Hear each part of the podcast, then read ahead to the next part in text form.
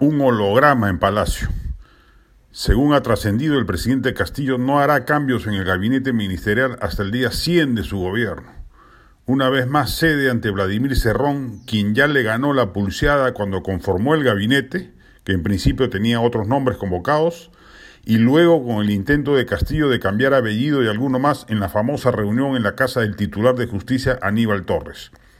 Cerrón lo ha vuelto a hacer Supuestamente, Castillo, a su retorno del periplo que le llevó por México y Estados Unidos, venía con el sable desenvainado dispuesto a tomar varias decisiones, alejarse de Cerrón, sacar a Bellido, Maraví y varios otros del gabinete, romper con el Movadef y amenguar los ímpetus de una asamblea constituyente. Al parecer, eso se ha postergado, sabe Dios por qué extraña razón política. Lo cierto es que este hecho nos ratifica en la percepción de que estamos en medio de la peor de las situaciones políticas, con la de un presidente incapacitado para tomar decisiones difíciles o controversiales si ello le va a suponer algún costo. Un holograma nos gobierna. Entre tanto, el país se ve sumido en la creciente desesperanza.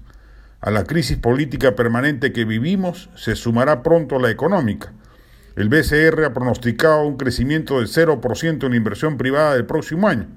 Algunos economistas estiman que podría inclusive ser negativa. Y a ello pronto se le agregará en grado ascendente la conflictividad social, producto de la frustración de las sobreexpectativas generadas entre sus propios votantes. Se espera que el Congreso tome las decisiones correctas pronto y las sepa tomar más adelante si el proceso social, político y económico del país se deteriora en medio del pasmo presidencial.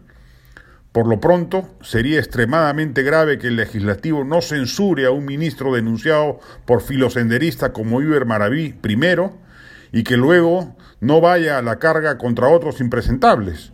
Léase, por ejemplo, el ministro de Cultura, autor del papelón internacional que hemos hecho como país en un evento internacional como la Feria del Libro de Guadalajara.